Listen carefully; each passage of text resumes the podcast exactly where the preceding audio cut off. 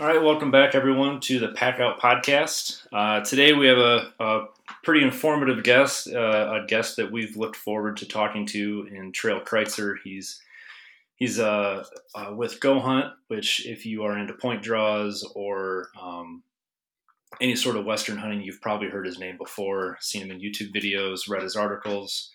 Um, so we get to talk to him today about point creep, point draws and the future of elk hunting and western hunting out west. Uh, it'll be a good discussion. We're, we're both looking forward to it. Um, but first, a little reminder for Michigan residents uh, deer and elk, or not deer and elk, elk and bear points are due uh, June 1st, Cody?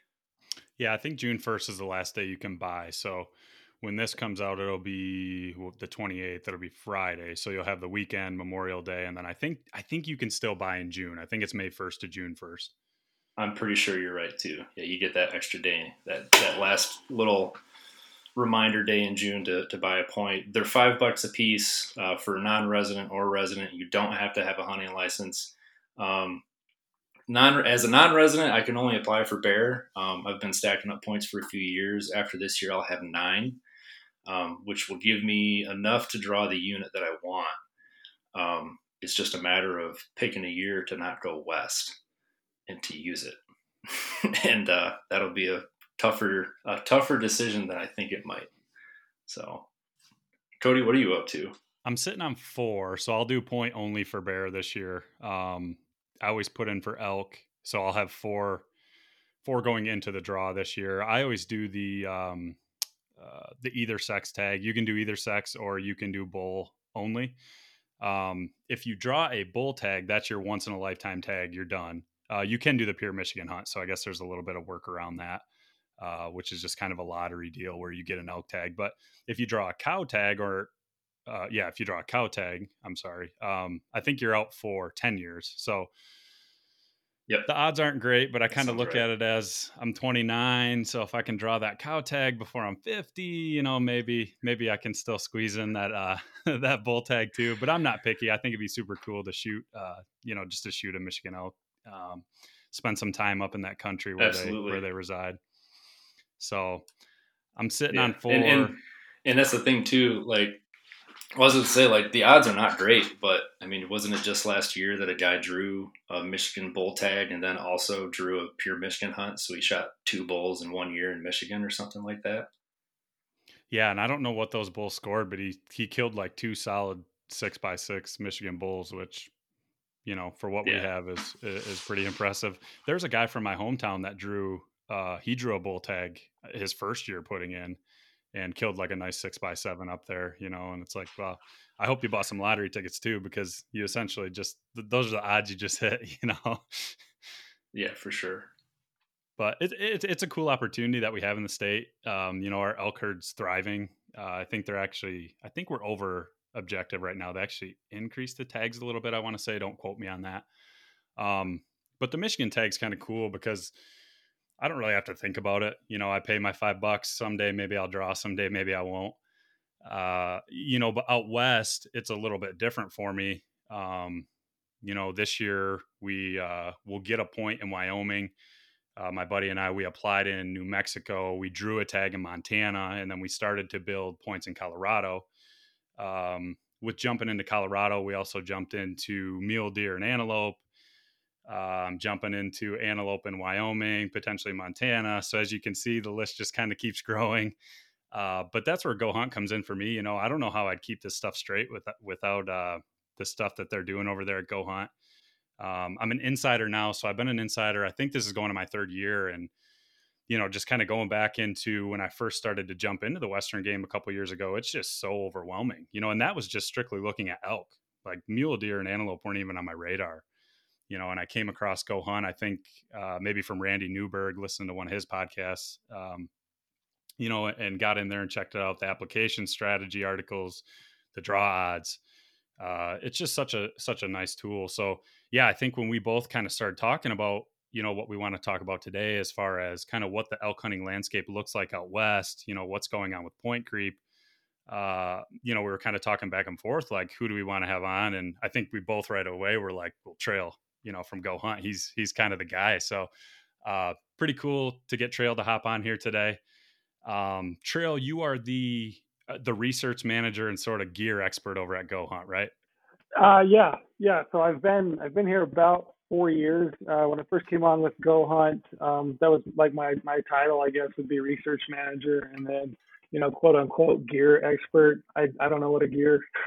I, I I guess I, I like gear, right? So I've used a lot of gear over the years. I they give me a lot of uh, they give me a bad time here at work about the word expert. I don't know that I'm an expert, but I've used I've used a lot of gear and I spend a lot of time uh, looking at gear. Um, I'm like a you know self-admitted gear junkie um, I need I need to have a garage sale. Like I'm at that point where I'm ready to put that out on Facebook and just hey garage sale at my house, you know, come by and just get some get some gear because I'm definitely overloaded uh, with gear. But um, yeah, I guess my, my current title would be um, you know gear expert. I guess um, I've kind of moved into more of the store side of things with Go Hunt uh, as of about a month ago um, you know, still heavily involved in like uh, feedback and like working with our research department to, you know, help the product. And, you know, I've, I've been applying in the West for, you know, 20 plus years. So I have like a good working knowledge of all the Western states and how those work. Um,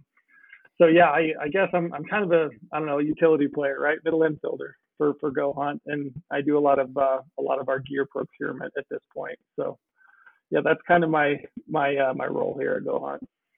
I like. Uh, I kind of like that they gave you that gear expert title because I'm I'm uh, admittedly a gear junkie myself. Right.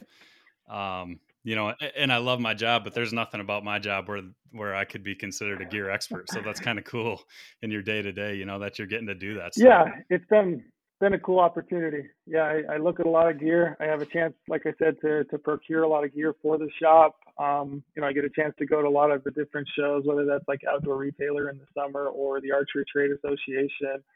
Um, you know, I love to shoot my bow. I love I'm, i love to tinker with my bow. So like that's always been a passion of mine as well. Um, so yeah, I mean, I'm, I'm in a unique spot where I think I just have you know age working for me. I have a lot of years of experience working with a lot of that different stuff, and then you know I've been um, you know blessed, if you will, to to kind of like grow up in the West, and a lot of the gear that's uh, specific to hunting in the West has been like part of my you know the stuff I've used for forever. So you gain a lot of gear and you gain a lot of knowledge over those years. See, I think I speak for Cody and myself that we've both gained a lot of gear just in a short amount of time. I mean, I don't know how many I don't know how many hours I've spent at work supposed to be researching something else, and I'm looking up like, well, what, what's that R value mm. on that pad? How, how thick is that pad? How much does that pad weigh? Is it comfy though? That's all I care about. I don't care about it. Yeah. So. Yep. Yep. Ounces. You know, ounces matter. Um, you know, comfort matters. Like all of that equates to a better experience when you're in the backcountry. You know, and I get a lot of people that'll ask, you know, like, does gear make a difference? Um, you know, it's not going to necessarily make or break your hunt all the time, but if you've got, you know, 10 days that you've car- carved out of your entire year and you're going to put that into hunting, you know, specifically into Western big game hunting. And for like a lot of guys that are coming from back East, I mean, that's a, you know, you're, you're invested, you're invested time, gas, you know, you're away from your family. Um, you know, it's kind of your hopes and dreams and you put all that effort into it yeah, some of the gear can definitely make that experience better. So, you know, it's worth putting time and effort into researching your gear and then, you know, getting the best gear that you can. Yeah, absolutely. Cody and I made the mistake today of, of, uh, I, I watched a, a YouTube video as a bear hunt this, this spring. I was like, wow, Western guys really have money into their mm. rifles. He's like, well, us Eastern guys have a lot of money in our bows. It's no different. And then we made the mistake of tallying that. Yeah and we'll just keep those numbers to ourselves. don't, yeah, don't don't tally it. Just just keep it tucked away. You know, no. you, you can't take money with you anyway when you die, right? Nope, not at all. Those are wise yeah. words. Yeah, for sure. Outside of the gear stuff, Trail, are you um, are you part of working on like those application strategy articles? Um, I know for myself, like right now, um, my dad and my brother we're going to try to go on an antelope hunt at some point in the next you know three four five years whatever. So like one of the first things i did was hop on the different application strategy articles for the different states and it's such a nice concise breakdown. Are you working on some of that stuff too? Mm-hmm. yeah that's been it's been over the last four years um, when i came on with go hunt that's been a primary responsibility of mine. So you know once those states start opening up draws Um, you know, you're looking at like Wyoming out the gate all the way through, you know, state like Colorado that just closed, or you know, you still have Wyoming deer and antelope, which, which that deadline's coming up on the first of June. Um, that time frame, really, uh, December through about uh, the end of May, has been you know time when I've been working on application strategy articles, and we what we do is kind of divvy up the states, um, kind of on people's expertise on where they've hunted and they've spent the most time and done the most research. And I end up doing maybe half, maybe around half of the states and species. So um, yeah, that's been a that's been a, a, major responsibility for me. And I end up every year, um, you know, from December all the way through uh, May with probably you know 250 300 pages of, of written application strategy articles and that's you know piggybacking uh, a whole bunch of research that went into writing those you know looking at graphs and draw odds and different units and you know talking to people that hunted those units and guides and outfitters um, you know looking at statistics on harvest you know harvest statistics and bull to cow ratios um, yeah that's that's a major push for me um, this year will probably be kind of the last year I do that as I move into like a new role. But we'll, you know, be backfilling that with other people that'll be writing those application strategy articles. But um, yeah, that's been, you know, been a been a ton of work. It's, it's something that like I love. I, I love those, but they take a ton of time and a ton of effort. You, you, you learn things. I mean, you pick up like little nuggets and gems as you do those application strategies. Um, so I'm, I'm going to kind of miss them a little bit, and I'm sure I'll still be doing like my own research, uh, kind of on the side as well as like reading through those. But yeah, that's been a, a major push for me over the last many years. So you, you mentioned that you've been applying for tags and, and, and points and stuff like that out west for upwards of mm-hmm. 20 years. What kind of changes have you seen in that time frame with, you know, things like point creep or hunter numbers, animal numbers, animal quality, mm-hmm. you know, things of that nature? Yeah, it's it's interesting. Um, I, have definitely seen the demand um, really over the last you know five years. I would say uh, pick up. You know, specific to Western big game hunting.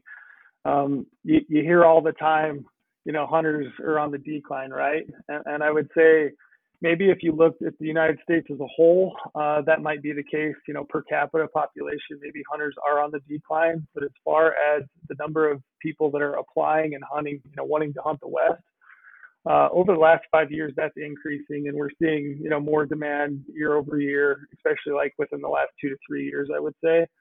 Um, and I think that's due. I mean, we're, partly, you know, to blame for that. Go Hunt. There's some other services out there uh, that also cover the kind of information that we do a little bit. Um, but really, as a whole, I just think it's like the the information day and age, right? We're living in the golden age of of information exchange. Um, everybody is so readily connected at this point, and uh, there's so much information at your fingertips. So, um, you know, as I was hearing you guys talk earlier, um, you know, going out west and hunting in the west, it's pretty complicated, especially if you start looking across multiple states. Uh, all the states have different draw systems and strategies. Um, you know, it can be a little bit costly. Uh, all those rules and regs are pretty tough to navigate, but um, you know, Go Hunt, uh, we've managed to put that into like a really nice, concise, workable package for people that they can navigate.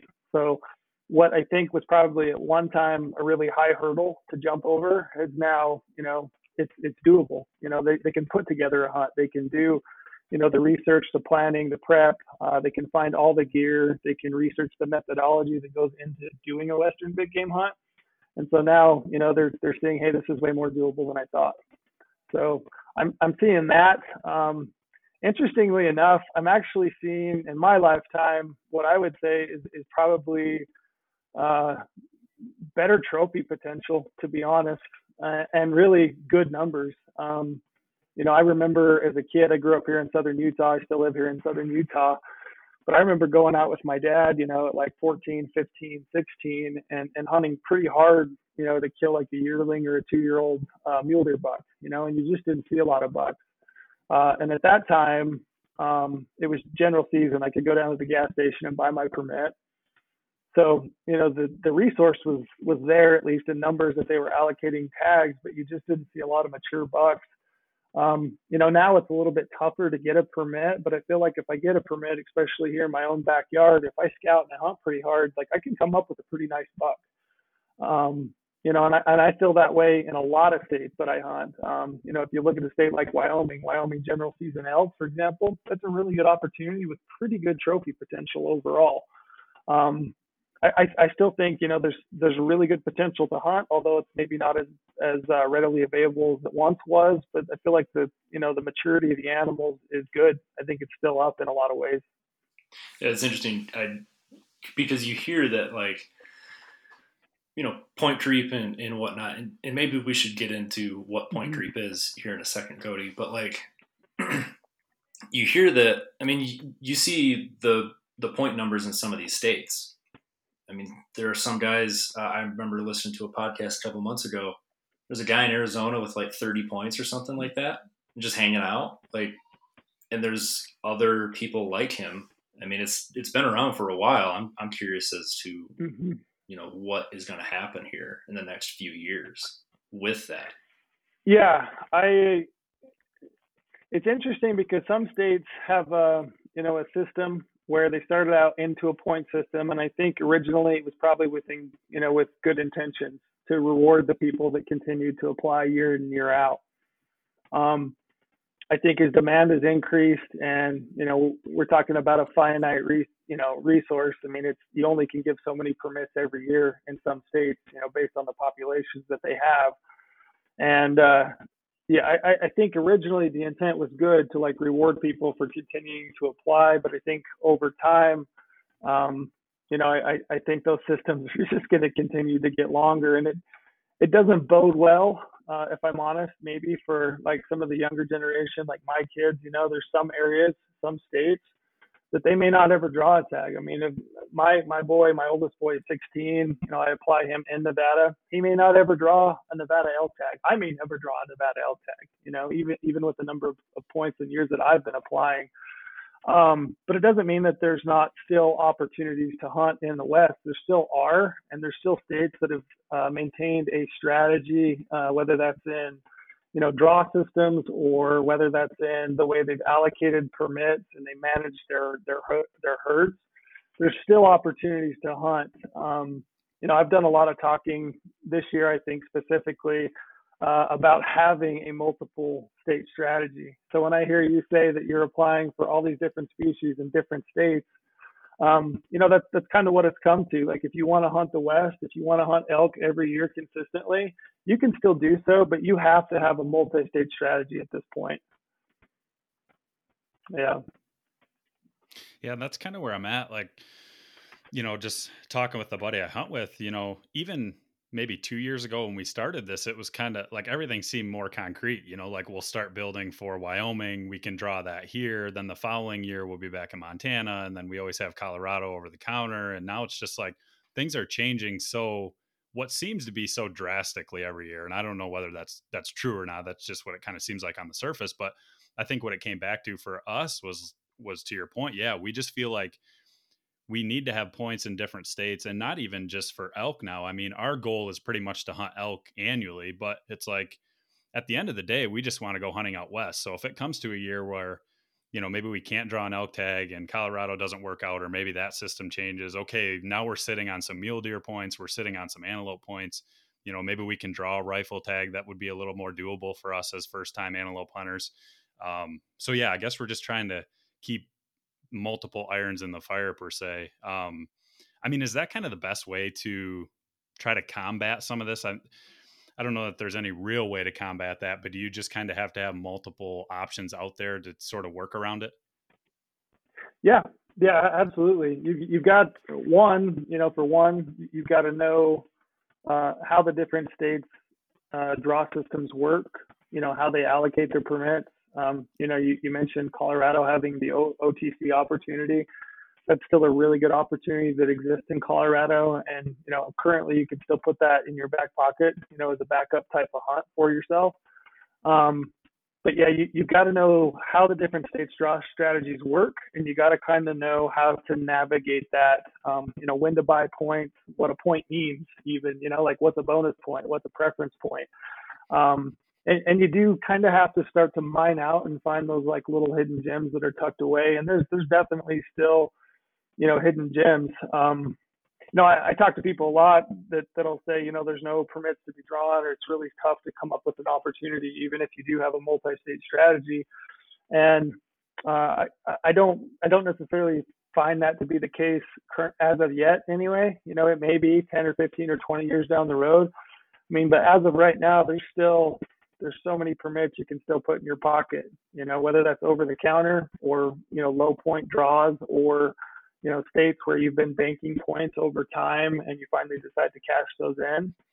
Um, you just got to have a good working knowledge of how all those different systems work. You got to know what opportunities are available to you, and you got to you got to play the game. Got to play the system. You know, you got to buy the points. You got to apply where it makes sense. Um, I mean, for example, this year I can kind of give you a rundown for me. Um, you know, I've got a Montana general combo, you know, big game combo, so that's a deer and an elk permit. Um, I've got an Idaho over-the-counter elk permit, which I, you know, I bought back in December because I was aware of how that. You waited in line yeah, with yeah. the rest of us. You, you, you had the pleasure of that as well, huh? Well, I got lucky. I only waited about oh, 15 nice. minutes. Um, but my uncle waited about two and right. a half hours. he had to cancel a meeting with his boss, and he's like, "This better be worth it. That tag better be there." Priorities, man. Priorities, right? Yeah. Yep, yep. Yeah, and I did the same thing. I mean, I waited in line, I think about an hour and 48 minutes. And, you know, the two hunts that I wanted to pick up originally were gone. But I'd done my research and I knew, you know, I had options three, four, and five after, and I checked those and those were available. So I picked up my third option, right? Um, so I, I, picked that up. I drew an archery uh, antelope tag in Arizona, which the odds for that was like 0.05%.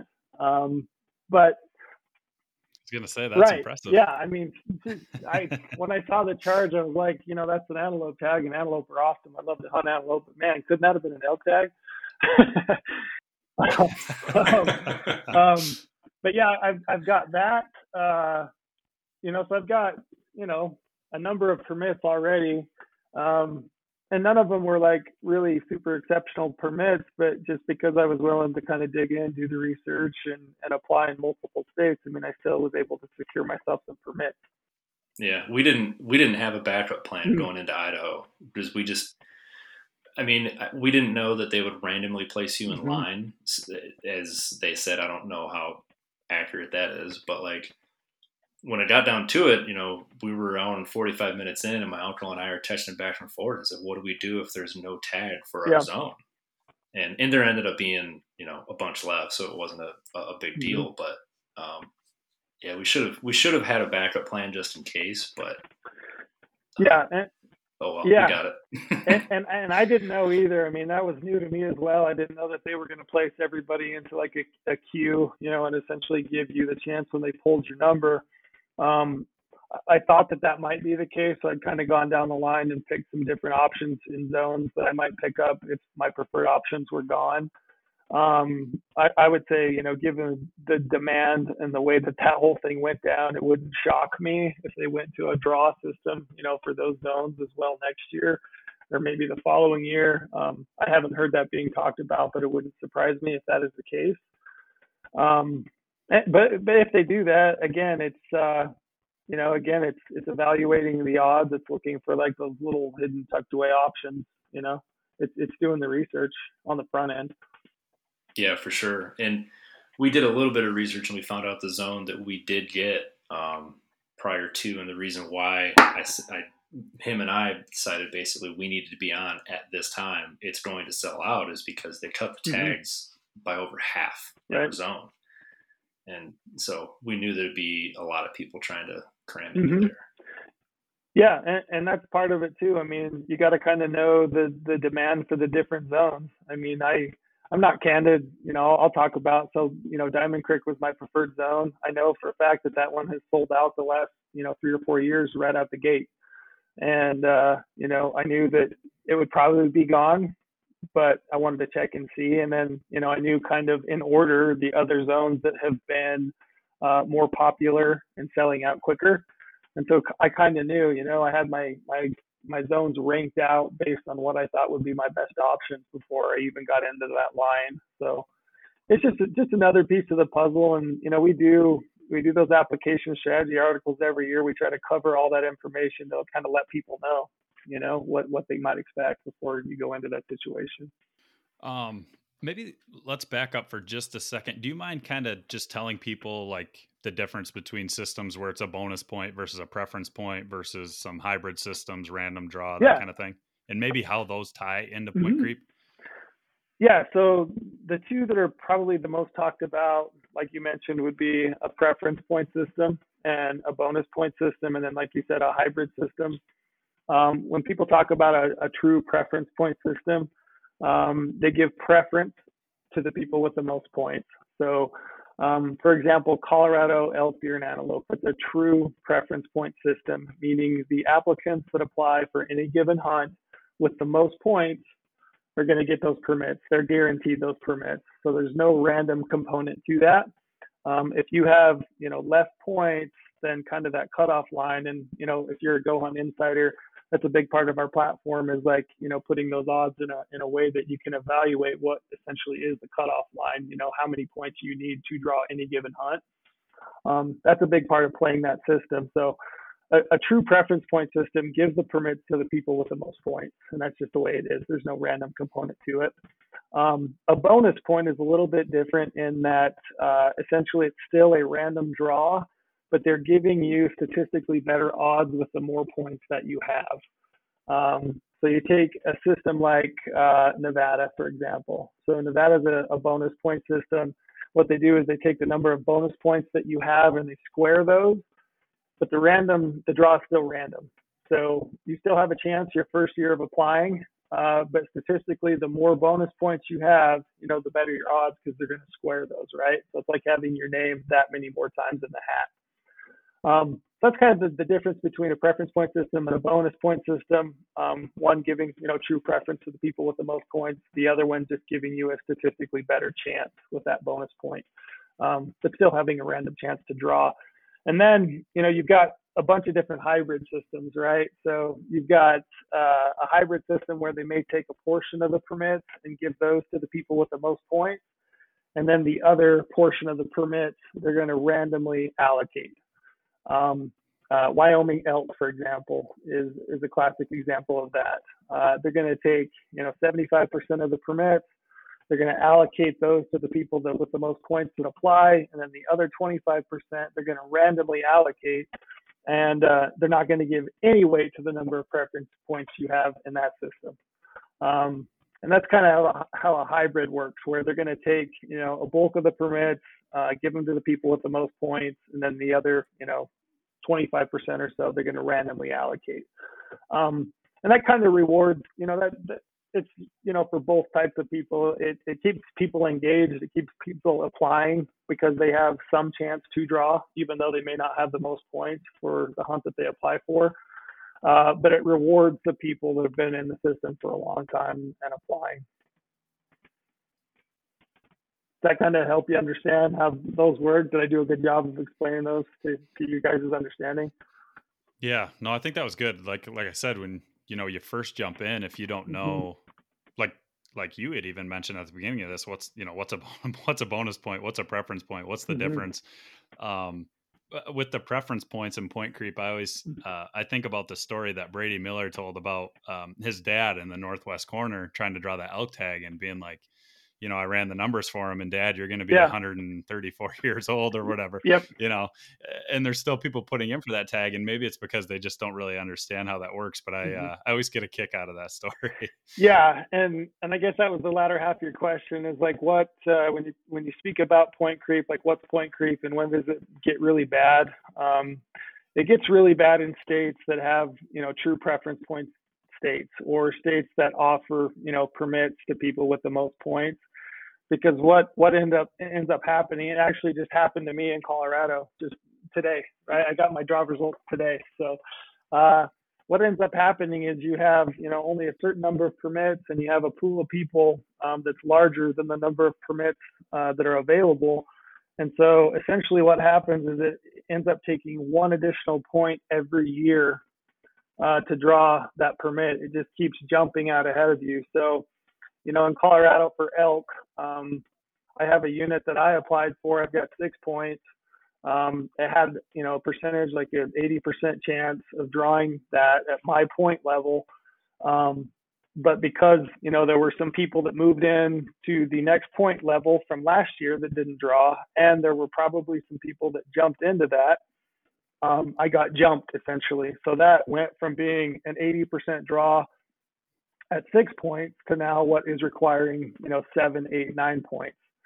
And you know it it, it can uh, it can just keep moving out ahead of you like you can just keep chasing that unit that you think you might draw but it's just taking one additional point every year because there's more people at those point levels every year as they chase those permits so um, in navigating that, it becomes really important to uh, look at what we call our detailed draw odds pages, which are the number of applicants at each point level. And you can kind of track those. So you can see like, okay, I know that there were six people last year that applied at six points.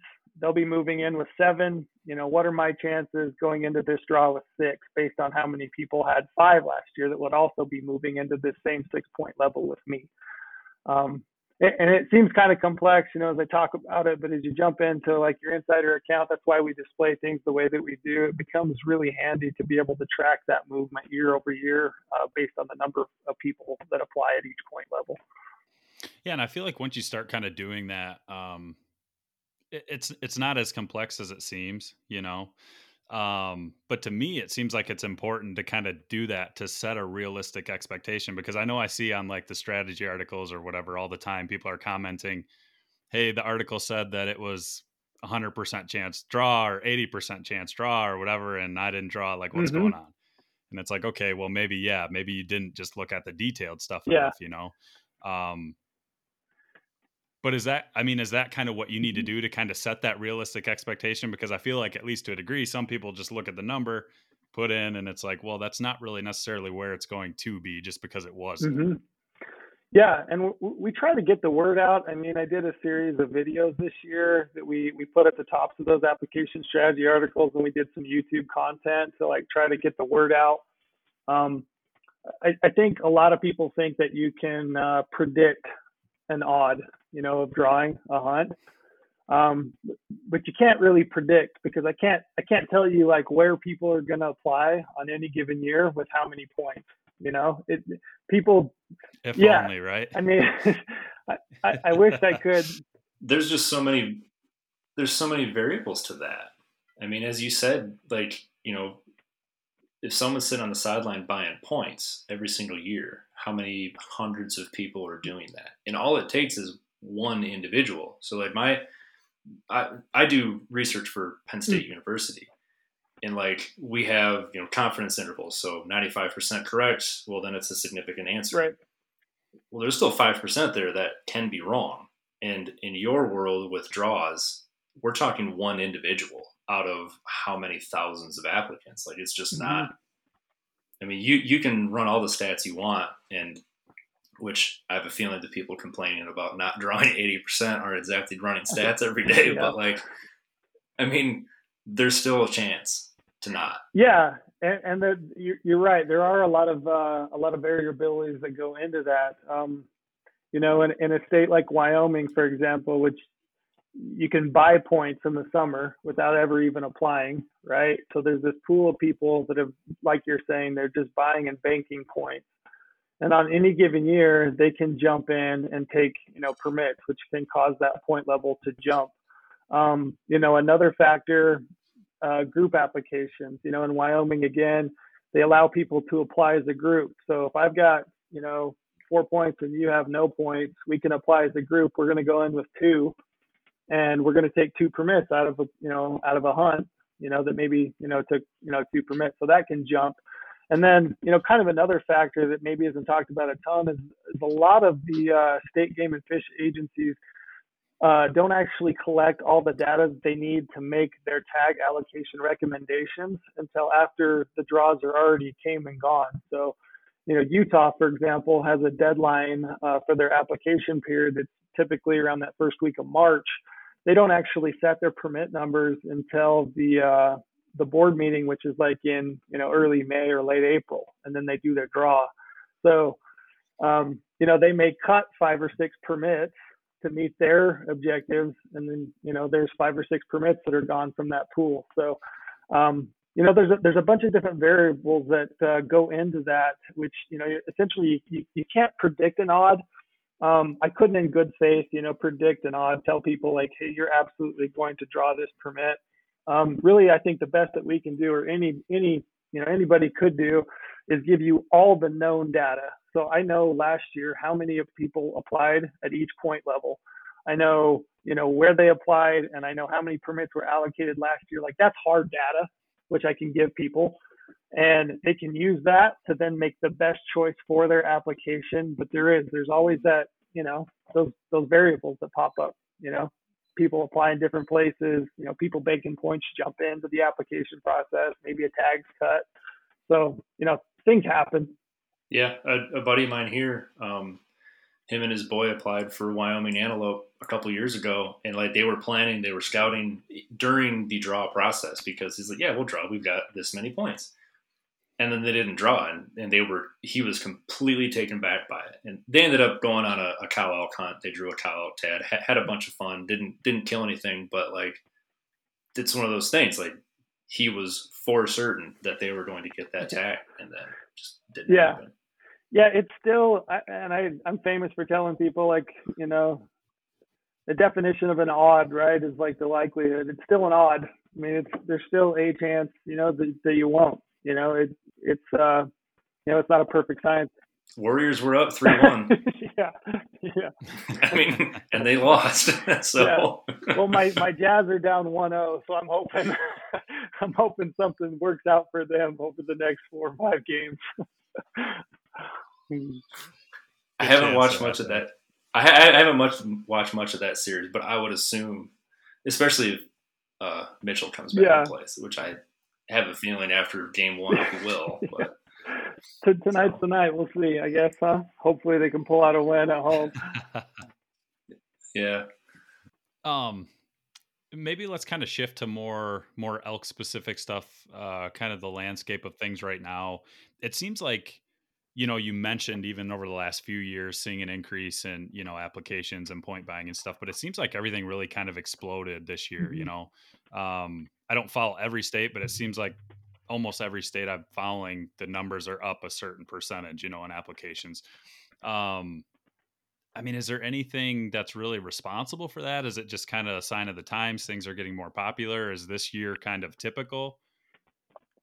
Um, I, I would say it's on par for the last, like I said, maybe three three to five years. We're seeing increases, um, and, and again, I, I think it's due to uh, you know information exchange. I think people are exchanging information. You know, there's a lot of resources at this point that people can use to to help you know put together an application strategy, and and I think more people are applying across multiple states versus I think in the past, a lot of them were just hunting their home state or their their one state that they've always hunted. I, I think they're doing the thing that like I'm essentially telling people to do is to have a multi-state strategy. Um, I think that's due in part. Um, this year, I think it's, it's actually interesting. I I think COVID, you know, I, I thought maybe that would reduce, you know, some interest, but um, it's been really interesting looking at the gear shop side of things um, I get a lot of emails from like our outdoor retailer groups, you know, different companies that make tents, backpacks, those kinds of things. Um, those those sales are all through the roof. I mean, people people want to get outside. I think that pandemic that put you know everybody locked up in their their same four walls with their kids all day every day. I think they just want to get outside. Um, and, and, I think you're kind of seeing more interest in in hunting in general. I mean, you've got other, you know, podcasts. Joe Rogan is, is famous, probably the most famous of the bunch, that's talking about Western big game hunting and, you know, going out and securing like your own meat and that whole process. And I think that's increased some demand. Um, I don't. It'll be interesting to see if it uh, if it lasts. I guess that's kind of my interest is to see like how long that trend, if it hangs on, because um, you know the the nature of western big yeah, game hunting is it a is, fad? It, is it a fad? Yeah, I wonder. Um, it, it'll be it'll be really interesting for me to see like over the next you know five to ten years if that trend uh, continues. I I kind of have a hard time thinking it's going to continue at the same rate. Um, I've I've hunted the West, you know, like I said, my my entire life, and Western big game hunting, um, even with all the gear and the equipment and the knowledge, it's still tough. It's really tough. Uh, it, it's hard work. It's physically demanding, uh, especially if you want to be successful. It'll be interesting to me to see if you know more people kind of, you know, kind of dip out. They're like, man, I don't know if that thing is for me. It, it it's still tough. That's a really good point, especially people that are kind of jumping into the game now. Mm-hmm. You know, it's yeah, like we went to Montana elk hunting and and uh, not to be cliche, but it can be kind of a grind, and you better really enjoy Western hunting if you're going to continue to play that game in the long term. Mm-hmm. So you know that's a good point are there going to be people that excuse me maybe they jumped in this year jumped in last year and then it's like you know maybe maybe my tree stand in the midwest is okay yeah yeah i i mean that that last day in montana we hunted with a buddy of mine he and, and he you know ran cross country in high school he's an ultra marathoner now i mean we got a taste of like that last day of like okay this is this is re- I mean, not not to say that we weren't Western hunting the previous days. We were. We were covering a lot of miles, but with him, we covered a lot of miles. We covered a lot of steep miles, and we covered a lot of steep miles mm-hmm. quick. And I mean, we were all beat up, but we were all also ready to get back out there mm-hmm. too. And it makes you wonder, like, you know, I know a couple guys that have gone out west. They don't get in shape. They just get their butts whipped the entire time. It's like, are you really going to go again? Like, I don't, you know. Yeah, I I, I, I don't know. It it'll be uh, it'll be interesting to see. You know, as as it continues because you know with that you you got more people out in the woods. You know, I, I think you'll probably see record numbers of tags being sold for hunts like over the counter uh, elk in Colorado. You know, with that, I don't know that success is going to go up a whole bunch because you know there is a learning curve, and it'll be interesting to see how many people go out there and you know get their you know quote unquote get their butts handed to them that decide to come back year in and year out. Um, it, will be interesting, and I mean that brings up a good point is to you know why you know why people get into hunting in the first place, and you know I love something that you you just said, in that uh, you know it was a tough hunt, you covered a ton of miles, and I, I don't know if you found success or not, but you know, it's it's like what are your objectives for being out there? You know, is your objective to fill the permit? And if if your sole objective is to fill your your permit, you know, maybe it won't come back. But you know, if if it's just to, to take in the beauty of that and that experience and everything that goes into it, you know, you're going to come back every year, right? Just just for that experience. Yeah, yeah, and we we weren't successful that day. Uh, we had we had one bull within bow range that we didn't know was in bow range. Apparently, a 600 pound animal can also be a ninja.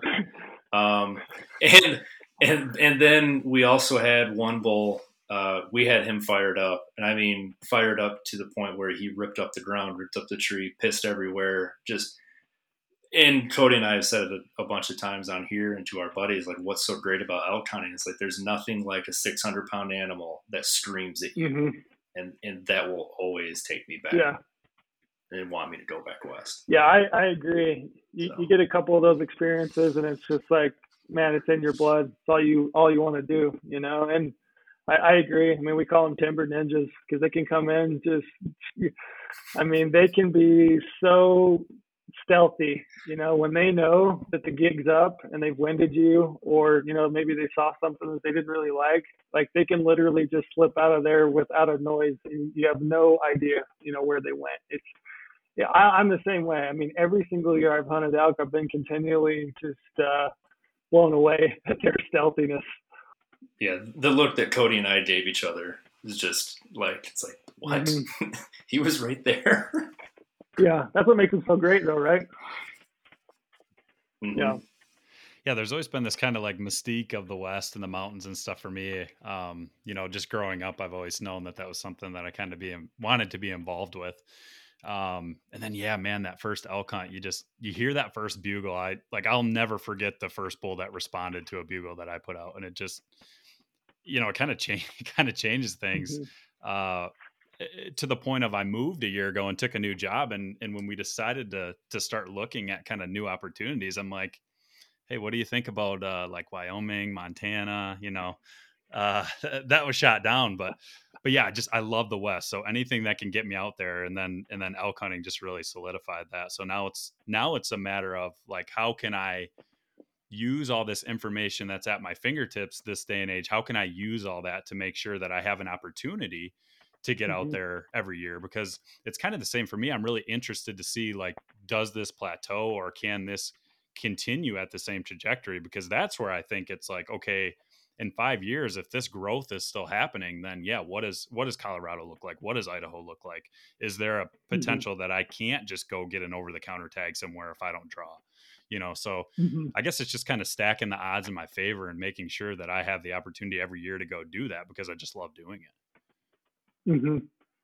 Yeah, and, and and you absolutely do. I mean, there's I mean, right now there's still over the counter elk hunting in Colorado, and they still have a very, very large elk herd you know that still exists. Um, you know, I've, I've heard a lot of talk lately. I've talked to a lot of people that uh, you know they're a little bit down on it. They're like, oh, I don't. I would rather not go hunt OTC uh, Colorado elk just because the number of people that they might see in the field. Um, you know, I would say, you know, don't let that deter you. You just may have to learn to hunt differently. I mean, those animals are still in that unit. They're, they still exist. I mean, they're they're still out there um, they're still available to you. You just may have to adjust, you know, the way that you hunt. You may have to go somewhere that you know you wouldn't have gone before. Um, you know, I think right now there's more people pushing into that like seven, eight, nine, ten mile range. You know, they really want to get back into the backcountry, and I think that you're seeing more people back there you're seeing a lot of people, I think, like along the roads and trails that we've always seen. You know, are there areas within, you know, kind of the nooks and crannies in that two to three mile range that are, you know, that you could exploit? Um, you know, I would say I, I grew up. It, it's different for me. I'm a little bit different in that, like, I grew up in southern Utah, and we always called it the Orange Army. You know, come, come deer season, it was just an army of people, and like, you know, that was just the norm. Like, you just expected to see other people uh, it doesn't mean that like those deer don't exist and that you can't find you know success every single year. You just kind of have to learn to navigate and work the, the terrain differently. Um, you know, I would tell people don't don't let that deter you. I mean, I get people ask all the time like, oh, you know, look at this unit, the number of um, you know people that hunted it, or the the number of tags in that unit. That that deters me. Uh, not necessarily. You know, I mean, look at the harvest success, look at the bull to cow ratios, you know, look at the terrain, like how much wilderness is there, how much, uh, what's the access like? Like, look at those things and kind of find those avenues to just hunt that area differently. Those, those are, they still exist. I mean, those animals are still there. Yeah, that's always how I kind of look at Colorado. You know, I think initially when I first started looking into elk hunting, you know, you read the stuff online, you watch the YouTube videos, and yeah, it's always like, well, there's so many people in Colorado, but now it's kind of like, yeah, but there's also so yeah. many elk in Colorado. You know, mm-hmm. to, uh, that's a very good point. You may have to figure out how to hunt that differently, but Colorado doesn't necessarily uh, scare me off mm-hmm. per se like it used to. Now I'm like, yeah, if we don't draw a tag somewhere else, like, you know, that's cool. Colorado has a lot of elk, and it's six or eight hours closer than some other states to Michigan, so you know, I have no problem making that work. But it's nice that that opportunity is out there. Mm-hmm. I mean, I I get where guys get frustrated that it you know it does seem overcrowded, but in my mm-hmm. perspective, I kind of like that. You know, Idaho's over the counter, you know, per se, but I kind of like that there are those options. So if you do want to go elk hunting, you can you can still go elk hunting. Mm-hmm. I mean, when, even when you look at a state like Utah, I mean, you talk to somebody about Utah, and they'll all tell you like, "Oh, I'll never draw a tag there. The tags are extremely, you know, tough to draw." Um, yeah, and that's true. If you want to, maybe you want to chase a, you know, 330 inch bull, they're, they're definitely tough to draw but a lot of people don't even you know realize or look into the fact that like they sell over the counter spike elk tags still. Um, they still have over the counter any bull units. And you know there may not be a bunch of elk in those but there are some units uh, within the state of utah that you still have a good chance if you're willing to hunt hard that you you know you'll have a reasonable chance of harvesting a bull. And when you start to look at the harvest statistics in those uh, units you're seeing that there are people still out there harvesting elk every year. Um, and, and that's from a state that's probably not on a lot of people's you know lips. They're not talking about it.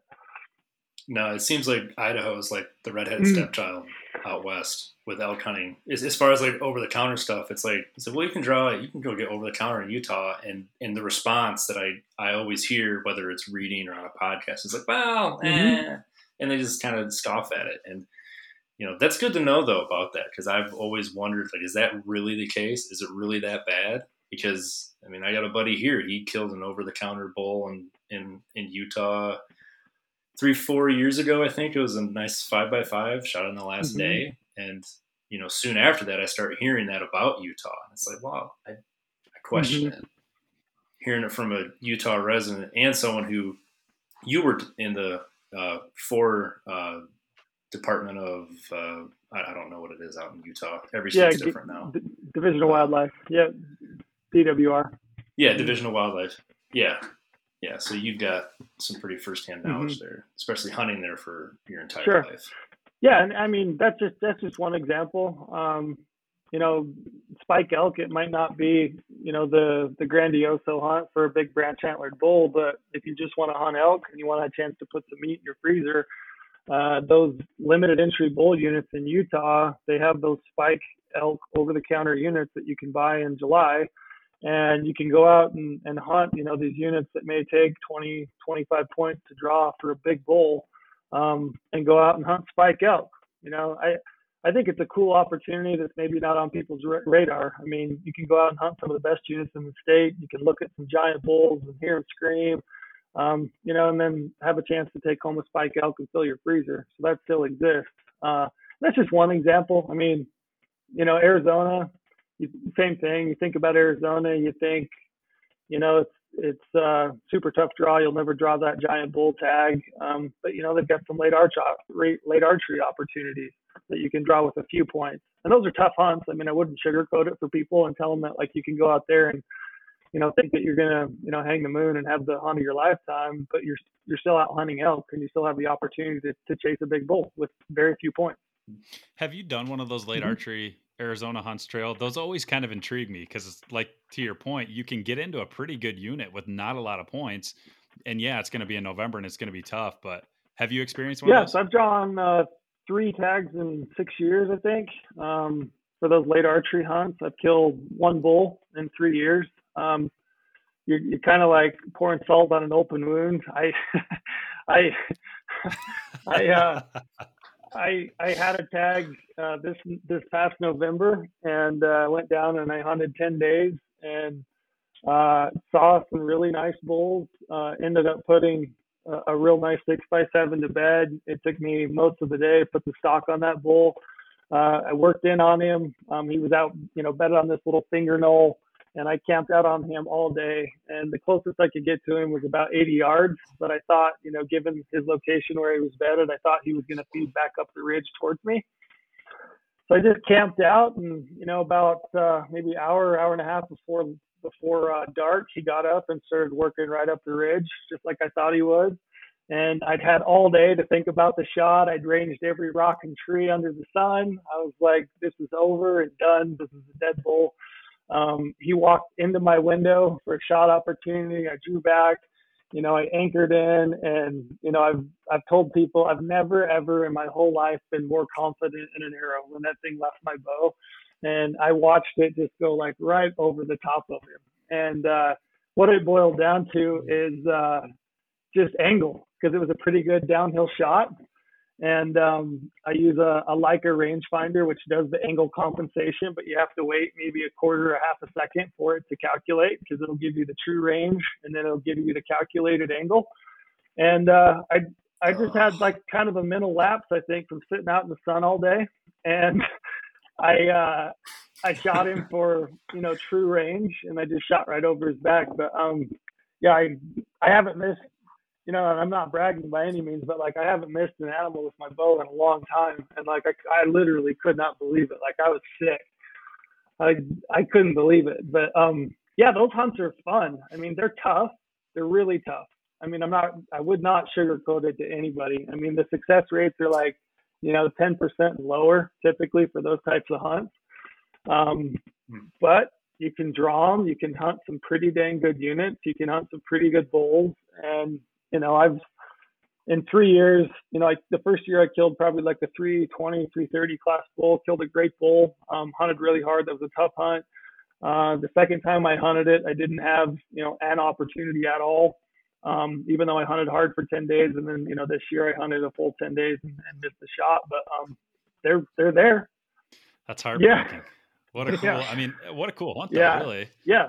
You know, it's it's cool that you can get into some of those those better units like that, even in November. I mean, kind of a little bit of different uh different style of Mhm. hunting than than going down there during the rut, but yeah, to get in there with you know uh, a reasonable amount of points, and like for me to leave Michigan in November when it's starting Mm. to snow and blow and get a little nasty, like Arizona doesn't sound too bad Yeah. either. I thought you were going to say leave it, and I get this comment all the time from you know Midwesterners and Easterners. They're like, "You you expect me to like leave my tree stand in November? No chance." yeah, I uh, I love deer hunting, but I will leave it for the West.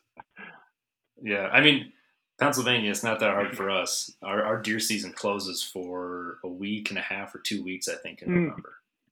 It goes uh, like to mid mid November is the end of bow season, and then rifle doesn't start until the Saturday after Thanksgiving. Mhm. So, and yeah, and I wouldn't care. Go to Arizona to have a chance to spot and stalk a, a bull like that. That'd be, yeah. that'd be fun just in general. It is fun. I mean, it's it's tough. It's super rocky. Uh, a lot of Arizona, especially those units that you can draw with, you know, very few points. They're they're super thick. I mean, the vegetation is just, I mean, it's choking at times. And then, like I said, super rough country. I mean, this year, uh, the area I was hunting, like I couldn't find any water, so I was backpacking in, you know, with like a gallon and a half, two gallons of water, and spending like three days at a time, and then you know hiking back to the pickup truck and like restocking my water and going back in. Um, it's funny, like those elk, they don't care. Like they'll go all, they'll go seven, eight miles down the canyon to hit the main, you know, the main drainage and, and get water. Like they don't care one bit. But for for me, it was pretty tough to like manage water. So there's they're they're tough. They're tough Yeah. hunts. I mean, they're they're fun, but they're tough. Those are my favorite hunts, though. Like I I love those tough hunts, you know, and it's it's okay with me that I didn't kill a bull. You know, those experiences and, and those tough hunts are, are really what I I love about hunting.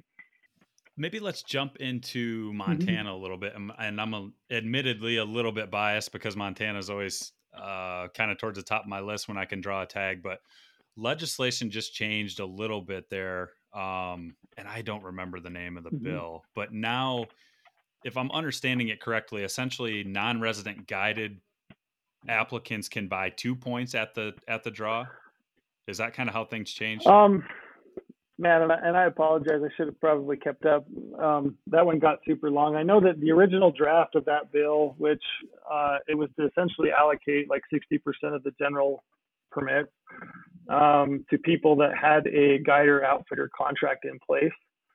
Um, that one kind of died in legislation and, and didn't make it out. Um, they did come back with a bill, which I think I'm going to jump in. I think it was House Bill six seven or 637, which essentially what they did is uh, allowed people um, that had contracts with their guide and outfitter to essentially buy a permit. They were just going to make that available to those people. Um, and, and then they could, you know, go on their hunt with their guide or outfitter that they had um, kind of already had an agreement in that, you know, maybe didn't draw a permit. Um, you know, moving forward, I mean, these, these types of bills have like been tried in the past and, you know, I'm sensitive to those guides and outfitters, and those guys work really hard to, um, you know, make a living doing a, a pretty dang tough job. Um, you know, I'm not, I'm definitely not opposed to to making uh, permits available to those individuals because they are making like a commitment, you know, to go with a guide or outfitter, and those are like, you know, they're important to those local economies and to those guides and outfitters. Um, you know, I do hate to see people just, you know, general DIY guys lose out on that opportunity though. Yeah, and they they passed that bill in a Mm. day, if I'm not Yeah. mistaken.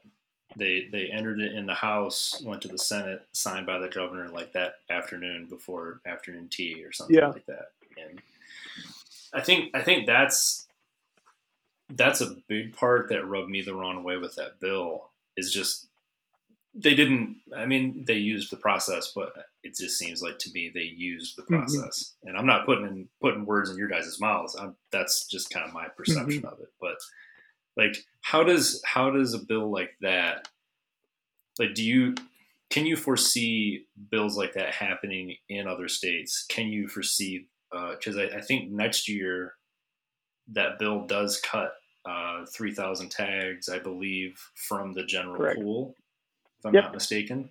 So, you know, what is what happens to what happens to Montana points? You know, uh, Cody knows the percentages better than I do. I didn't apply mm-hmm. in Montana this year. Yeah, so they have an interesting system, uh, Montana. So um, for those general permits, so a general uh, elk combo, they call it, or an elk or elk deer combo, which they call a big game combo. Um, they they have a preference point system. So um, 75% of the permits they're going to allocate to people with the most points, and then 25% they randomly allocate. Uh, the other interesting thing about that system is they allow you to buy points in the summer. Um, you can build up to three points, but if you do not apply on that third year and draw your permit, which so far, uh, you know, three points, two points has gotten you a permit. Um, if you don't apply on that third year, they've actually purged your points. So they're they're purging people out of the system that are simply buying and banking points if they don't apply on that third year, um, which has kind of kept it cleaned out at this point. Uh, I don't know moving forward if that's always going to be the case, given the influx of applicants that are applying and buying points in Montana. Um, they may get to a point where um, you know they may have to extend that, but as of right now, um, I haven't heard any you know any forward uh, movement or talk on that. Um, as of right now, um, if you if you're smart about it, you know if you buy your point in the summer, you buy a point in the second summer, the third year you apply and you buy the point as you apply, you've been able to secure yourself a permit. Yeah, and that's kind of how we tackled it. We bought a point last summer, and then we bought a point when we applied this year, and we drew the elk combo mm-hmm. tag with two.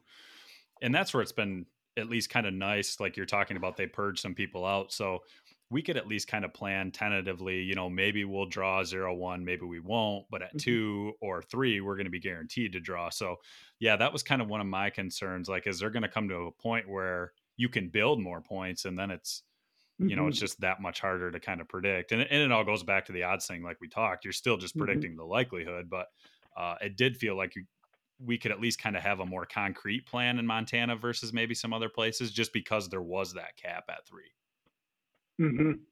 The, the other interesting thing about Montana specifically for elk is that uh, you have the general combo, you know, process, which is preference point based.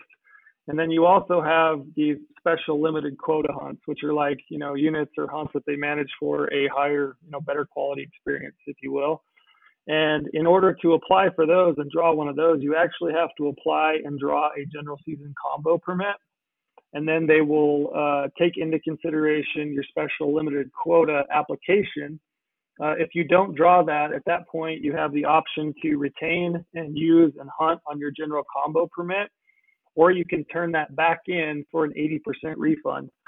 And every year, there's a lot of people that draw the general combo permit that then don't draw their special limited quota license and they turn their tag back in. And when they turn that tag back in, they put that out to like uh, it's a first come first serve. It's not first come first serve. You essentially have to get yourself on a waiting list, and and you can do so. And last year um, they got through the entire waiting list. So anybody that got on that waiting list for elk combo, um, there were enough permits that were turned back in that they got through that. Most people were still able to purchase a elk combo, you know, general license. Um, so that's kind of like another little option to kind of keep in your back pocket in case you didn't draw a general combo uh, elk tag up there. Um, you know, I, I, I think for now, like for the foreseeable future, I think things are okay in good shape. But you know, it, it'll be interesting to see, you know, in the future, you know, maybe three to five years, if you don't see that preference point jump up to draw those general combo permits. I just I haven't heard you talk on it yet, but you know, it, it, it's ultimately going to depend on the number of applicants and how that trend goes. Yeah, that makes sense. It's uh, it'll be interesting, like you said, to kind of see kind of see where that mm-hmm. goes. Um, Wyoming elk just came out. Has that been two weeks or a week ago now? Uh, yeah, it's been about a week since I got my unsuccessful up there. uh, I I so I like that Wyoming kind of puts those numbers out right away. So I had went through the report and was kind of looking through those. But what happened with the Wyoming General this year? Did things kind of shift mm-hmm. as expected? Did the did the point to draw shift more than expected? What kind of happened with that general? Yeah, I think it stayed about on par for what I thought, which is it's been jumping about a half a point, which which sounds weird when you say a half a point, but again, um, going back to that group application process in Wyoming um, if you apply with a buddy and your average number of uh, preference points comes out to you know a decimal, they actually you actually go into the draw with that decimal point out to four decimals, and they allocate those based on that. So um, it jumped about a half a point, uh, and, and, I think that's kind of been the trend, um, about a half a point a year. Uh, you know, it went from like maybe three to three and a half somewhere in that neighborhood, and then you know for, for your listeners, they may not know, but it's probably worth noting is that uh, Wyoming for non-residents, uh, they have two draw systems essentially. So you have a special and a regular draw. Um, the only difference between those two is the price that you pay for the license. So if you want to go into the special draw, you're going to pay 1,283 bucks for that license um, versus, you know, I think it's about what 700 or something at this point for the regular. And they do that based on kind of the working um, theory that fewer people are willing to pay a higher price for a permit. So the odds of drawing those permits are better. Um, it's not always the case, especially when you start to look at the like really high demand units, the trophy units. There's definitely people that are willing to pay the high price. Uh, but for that general season uh, elk license, Right now, it's typically about a point less. So you can draw that in a special draw with about a point less than you do in the regular draw at this point. Yeah, Wyoming's not a state that I've that I've started buying points in just yet. I really I've only ever out west anyways. I bought my points in Colorado this year for elk, deer, and mm-hmm. antelope. And Wyoming, I've, I've stayed out of Wyoming, and it sounds and it sounds kind of a funny thing. And, and Cody Cody knows the reason why, and, it's because of, of the big brown animals that are out there. And, and, like, there is a possibility that when I go, it'll be a solo thing, and that's mm-hmm. I don't know. I, I, know that if I go solo in Wyoming in grizzly country, I have a feeling I'm not going to be doing a whole lot of elk hunting. I'm going to be doing a lot of like watching for stuff. I just kind of know how I how I act. So I mean, I'm mm-hmm. be curious to pick your brain sometime on the on the non grizzly side of, of Wyoming and what kind of opportunities exist mm-hmm. there for elk. Yeah, but uh, yeah, there's uh, there's still a lot of units that there's not grizzlies in, you know, that are still within those general season units. Um, you know, you get south of uh, you know Jackson, some of those units that are kind of in the southwest corner of the state. There's still some units there that don't have any grizzly bears uh, in those areas, and then and large elk populations. And then, uh, you know, even towards the center part of the state in the south, you know, those units that border Colorado, like in the Snowy Range, um, the, the Madres, mm-hmm. there's still a lot of elk in those those areas, and there's no grizzly bears there. Um, same goes with uh, the Bighorns. So north north central part of the state, some of those units are still within those general season areas, and there's no you know no grizzlies there. Um, I guess one thing I would say is like, you know what else typically isn't there when there's grizzly bears is other people. So food, food for thought, food, yeah, food for thought. Yeah, yeah, that's the that, that was the nice thing about hunting Montana is that you know we were in grizzly country and I think we we ran into what one two two guys the entire mm-hmm. time that we were out there. Uh, we we didn't run into a whole lot of people, that's for sure. Mm-hmm. Um, so good with the bad. Yeah. So I'll tip my cap to Cody. He's been right this entire time that I should be buying Wyoming stuff. So yeah, Wyoming's one of my very favorite states. I mean, I, lo- I love Wyoming. I got a brother that lives up there. Uh, every year that I talk to him, you know, I'm like, what have you drawn? He's got five permits in his pocket and he paid like 140 bucks, you know? I mean, he, he, uh, Talk about some tag yeah, envy there. Yeah. I, think, I think the Colorado points were almost yeah. that much for three points. Yeah, those, those Wyoming residents, I mean, general season deer, they can buy those over the counter. They can hunt any general region in the state. Same goes with elk. Those are guaranteed for those residents every single year. Um, you know, their system for residents is completely random. And if you look down through the draw odds, some of their best units up there still have draw odds like in the you know 15 to 20 percent range. I mean they they have really good odds of drawing even some of the draw permits. But that's that's a, I mean uh, Wyoming's awesome. I I mean I would hunt Wyoming. Give me a tag in Wyoming anytime, and I'll go hunt Wyoming. I love Wyoming. In in Wyoming, residents can hunt wilderness, right? They can, yeah, they can hunt uh, wilderness without a guide or an outfitter. A non-resident cannot hunt uh, designated uh, wilderness areas uh, without a guide or an outfitter, or without a, a, a resident guide. So that's something to you know keep in mm. your back pocket. You know, if you want to spend some time in a bar at Cody and maybe pick up a resident guide to go with you. Um, uh, food food for thought. But I I've got my brother. He lives up there. You know, I, I drew a unit up there for elk when I had maybe six or seven points. That that whole unit was entirely wilderness.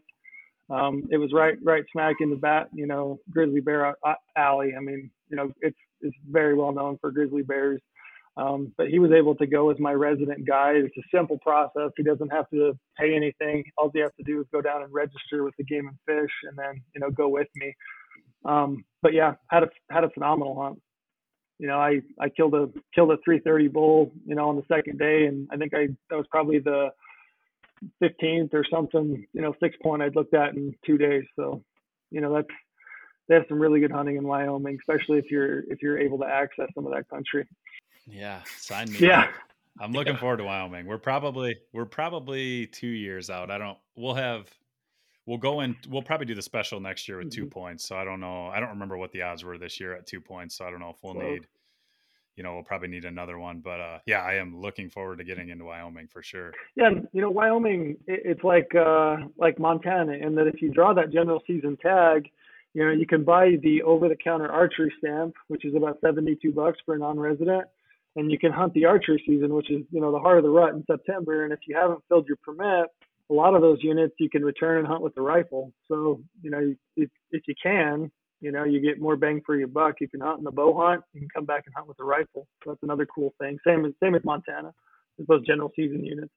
Yeah, I like that opportunity. You know, and I think that's kind of overlooked sometimes too, because yeah, like you said, you don't fill that tag during archery. You can come back and and rifle, and that's a pretty neat opportunity to kind of keep in your back pocket mm-hmm. too.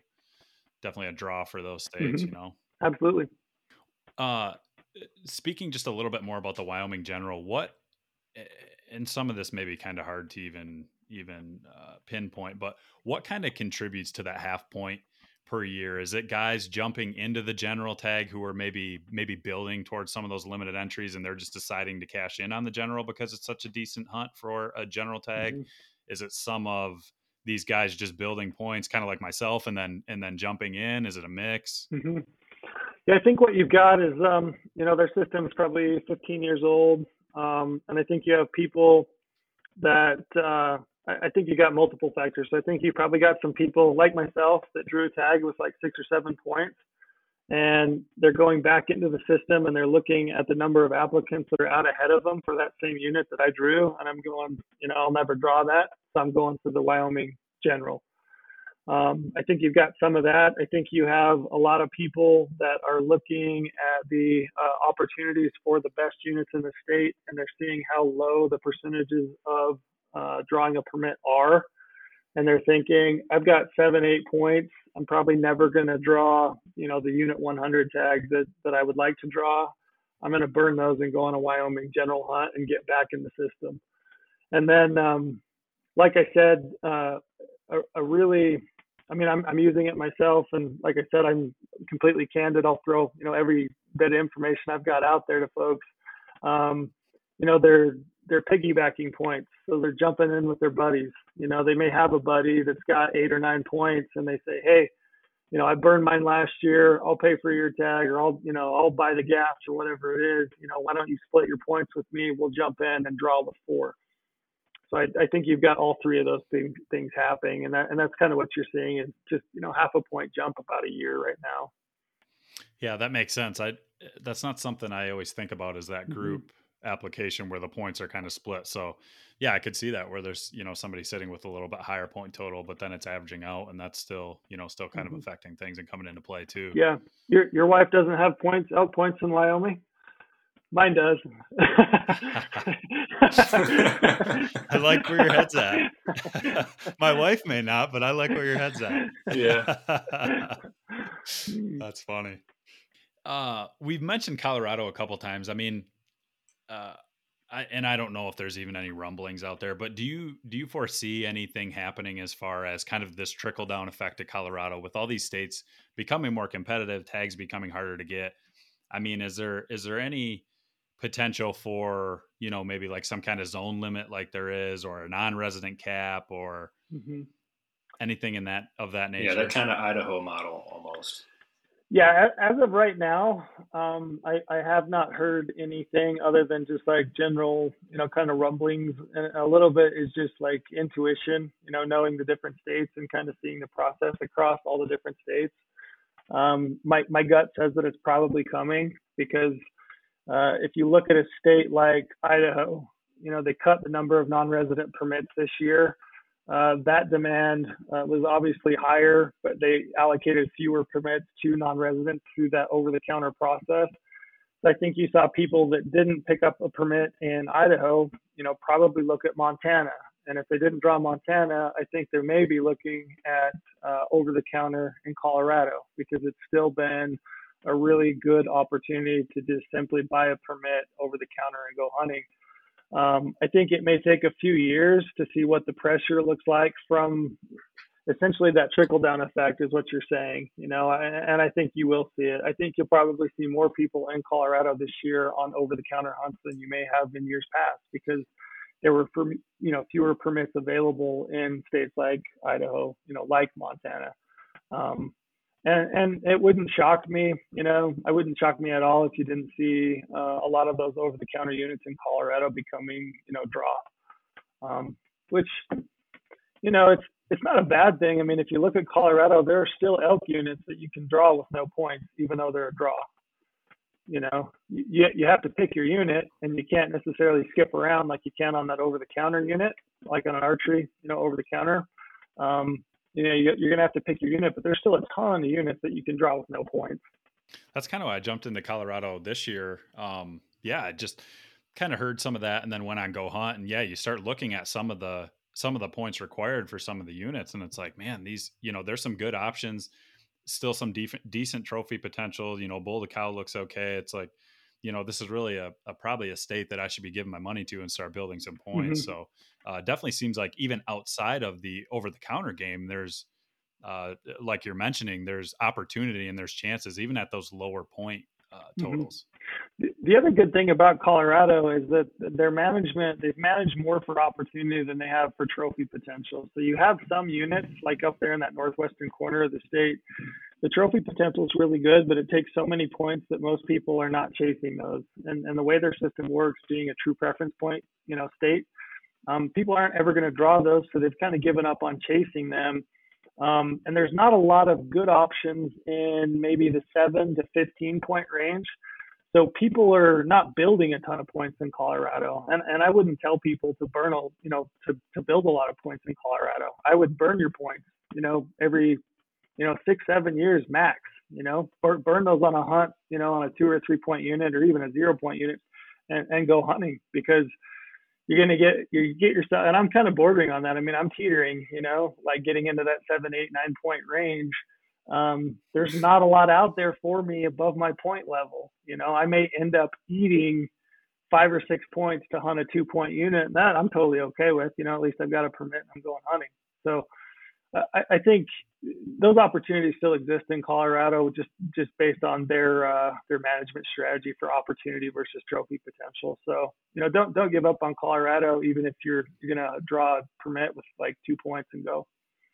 Yeah, and to say the something that I've had to kind of do a little bit with with figuring out points and where I want to hunt is is asking myself, what do I want out of the hunt? Like what's the what's the big thing that I'm drawing for? Is it trophy potential? And it's not. I mean, I've never killed an elk. Um, I think the biggest deer I've shot was this year, and it was 110 inches. So it's not like I'm collecting a whole lot of bone over here. Um, but like, I just want that. I want that good hunt experience, that great mm-hmm. hunt. I, I don't want to run into a ton of people, which I know there's a lot of factors involved in that. But I figure a draw hunt gives me a leg up on the number of hunters, and it puts me into an area that is potentially better than that of an over the counter. Mm-hmm. Um, and and you can correct me if I'm wrong. Please do. Uh, that's just kind of the the way that I look at it and, and wonder, you know, when people start applying out west, what's that first question they should be asking themselves? And I think it's that, you know, what do you want out of this? That's that's always my first question to somebody is what is your objective?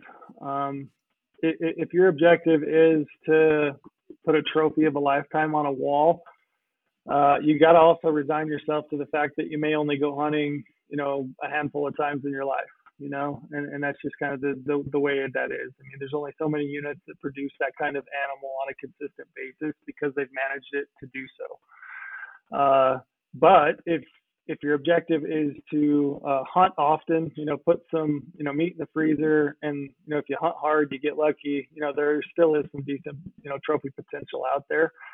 Uh, but that's that's always my first question to somebody is like, what is your objective? And then right on the back end of that, um, you know, have reasonable expectations. So if your if your objective is to, to go hunting every other year, you're going to draw the type of permit that you can do that. I mean, have reasonable expectations of what you might see in the field. You're not going to see 340, 350 class bulls in those types of units. I mean, do they exist? Sure, but you're not likely to to find those because they don't manage them for it. You know, so so have reasonable expectations as well. Yeah, and I I think that's kind of how it is for us, and um, uh, you know, I think with our with our application strategy, we kind of try to look at okay, we want places where we know we can hunt more often, and then you know, we still like this year we jumped into New Mexico. Like, mm-hmm. who knows when we may draw this, but when we do draw it, you know, yeah, the trophy potential is going to be a little bit better. Uh, mm-hmm. You know, we're going to get hopefully potentially get into a unit that you know we may hunt once and never again. Uh, but then on the same the same token, we're looking at the Wyoming General, where it's maybe going to take kind of more of that mid tier. You know, we're going to have to wait a few years. Montana, we're we're hoping to get in every few years, and um, kind of I guess giving ourselves options for like the immediate future, and then having some of that more maybe trophy potential, uh, five, ten, whatever years out type thing. Mm-hmm. Yeah, and you, you make a good point when you talk about a state like New Mexico, and we haven't really talked about it, or you know even really Idaho as far as their draw permits go. They have their controlled permits, which are allocated through a random draw. Same goes with New Mexico. That's a completely random draw. Everybody is on the same page. There's no point system whatsoever. So you know every single year I throw in a New Mexico because you know I'm I'm only out 65 bucks plus maybe 13 bucks for an application fee which isn't you know too much. Um, and you get three choices. They they consider all three of your choices, so you can kind of stagger those as far as uh, your odds of drawing. So there's some strategy involved in that. But New Mexico is a state I think everybody ought to apply in, you know, every year because you never know when you might come up with a great permit. Know, that's a good point about you know New Mexico and the Idaho control draws, um, which I thank you for the reminder. We still have not put ours in yet. Yeah. That New so. Mexico um, random draw is kind of a good segue. And I don't know if you guys hear this Trail, but I know just talking with buddies and reading online, it's always it always comes up that if we could just do away with preference points, do away with bonus points, and everybody go strictly random, that would fix some of this. Do you guys hear that? I mean, is that even is that even a scenario that would work? Mm it seems to me like there's a lot of inner workings where that wouldn't necessarily solve anything, but I don't know if you guys hear that too. Yeah. No, I, I hear it a lot. I have a lot of people ask me like, oh, what is, you know, what's the best draw draw system, if you will. Um, you know, the best draw system for a guy that got started in, you know, 1996 is is a is a bonus point or a preference point state, right? And there there's so many people that are in those systems that have decades worth of points I, I have a really hard time believing that uh, a state could ever uh, pull the plug on those applicants. You know, they've been applying for all those years. They've built up all those points.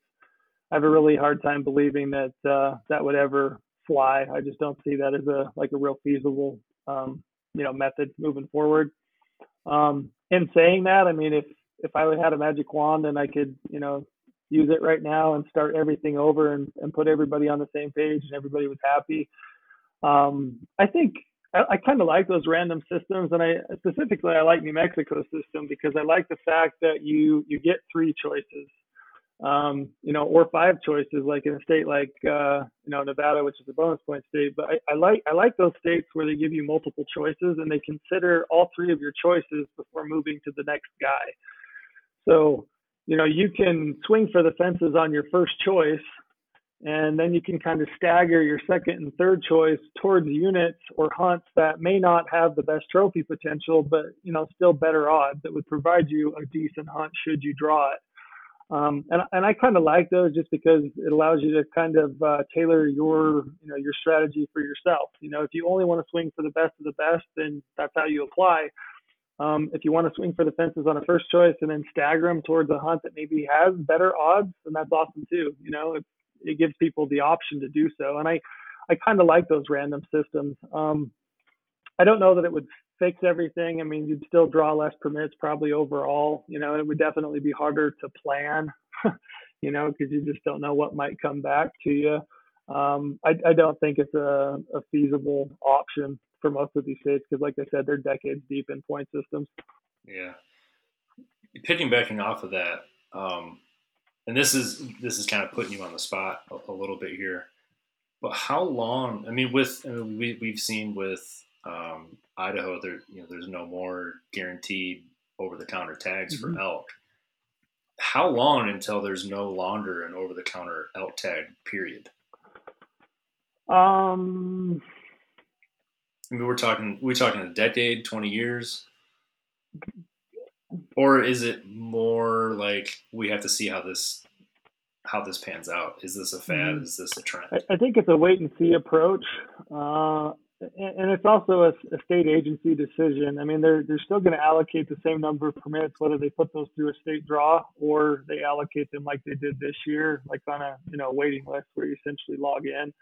Um, it's essentially the same. I mean, essentially, you and I got placed into a draw, right?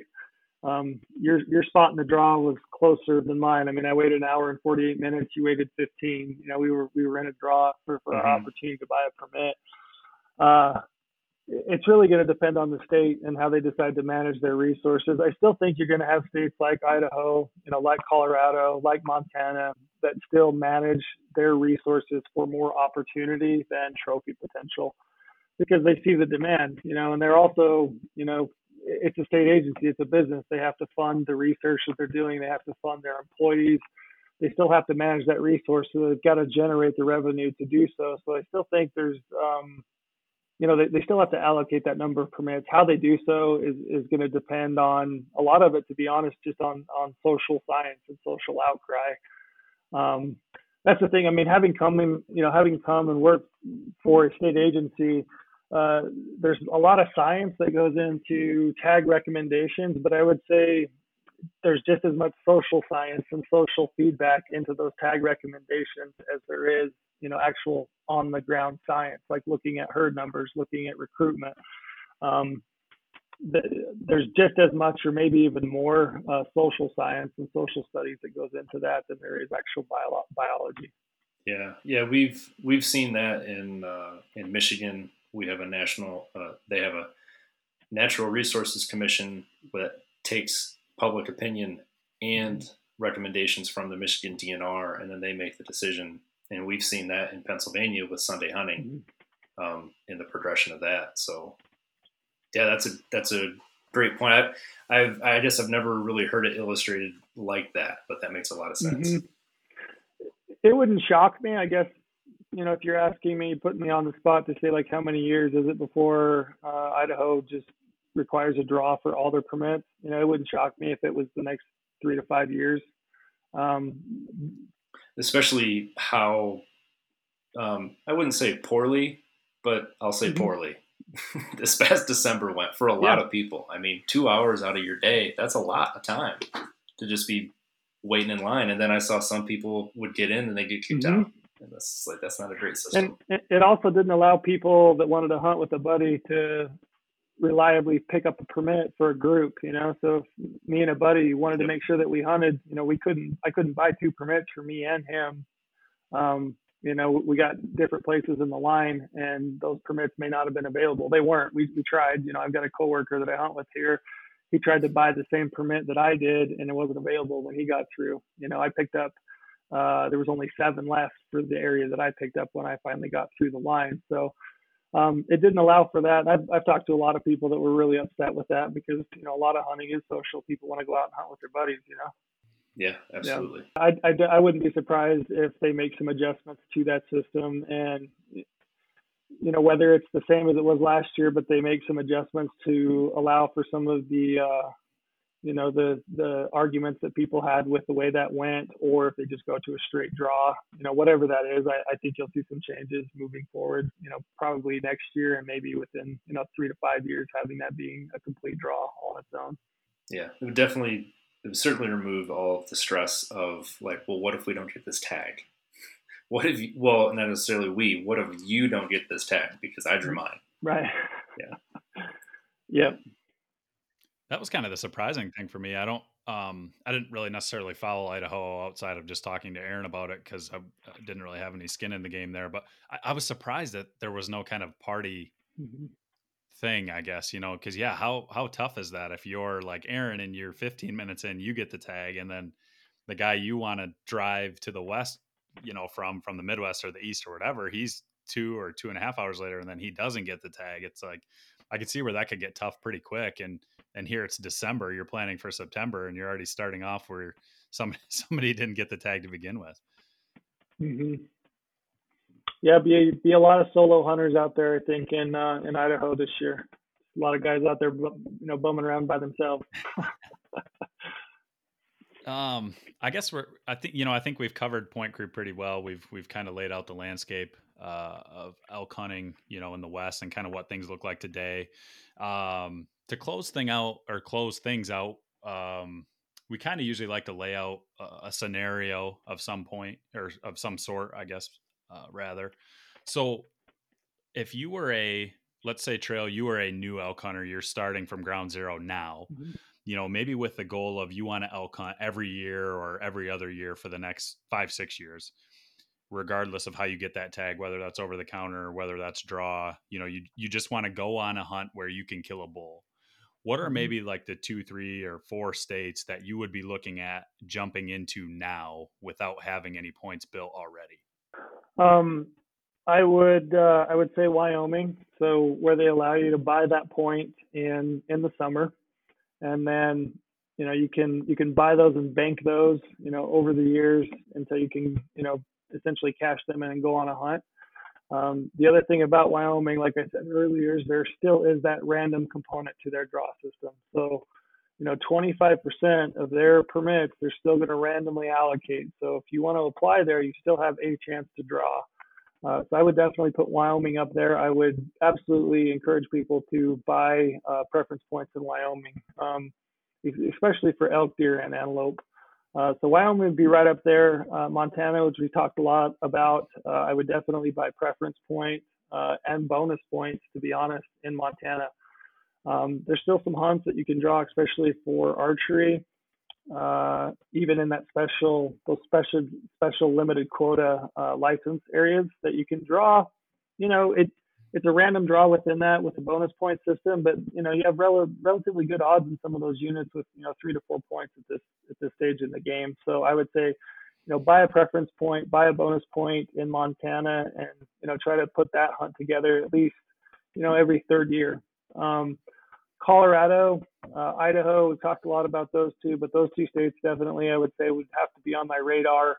Uh, until they change something in Idaho, I would try to pick up that uh, Idaho over the counter permit.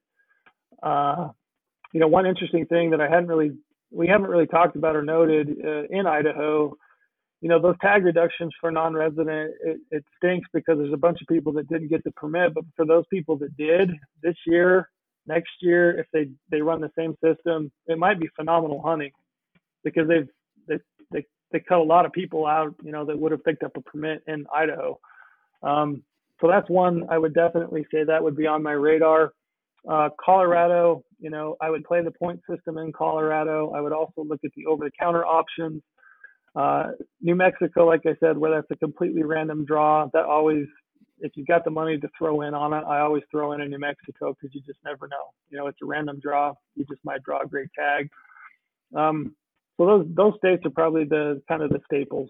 Uh, when you get into other states like Arizona, Utah, Nevada, um, if you want to hunt big bulls, it's pretty rough to draw a tag. And uh, at that point, I tell people all the time, it becomes a cost benefit analysis. Um, how how much money are you willing to pony up year in and year out to just have a chance of drawing a permit? If you can justify the money in the applications to have a sliver of a chance, then go for it. You know, you should be applying in those states, but you know, have the reasonable expectation that you're probably not going to draw a permit. Guess I'll be buying Wyoming points this summer. Along with, I was going to uh, say, I think if nothing else, this episode, I think Wyoming maybe just got another customer for the summer for a, for an elk point. yeah, they definitely did. It probably probably with a, a muley point as well. I mean, figure I'm building them in Colorado. I may as well grab one in Wyoming too, or something. Antelope too, man. Don't forget antelope in Wyoming. There's probably not a funner hunt than Wyoming antelope. It's low pressure. There's a ton of animals. You know, that's a fun hunt. I'm not. I'm not gonna lie. I have. I have. Antelope is has been down on my list, um, and and I think it's just a lack of knowledge about them. Like I'd love to do them with a bow. I, would love to do it with a bow, but I have no idea like if that's a like one stalk per day, if you're lucky, or if it's like you you're just gonna have fun just blowing stalks for an entire week. Yeah, you, if you want to spot and stalk uh, antelope in Wyoming, you can hunt all day long. just go one to the next.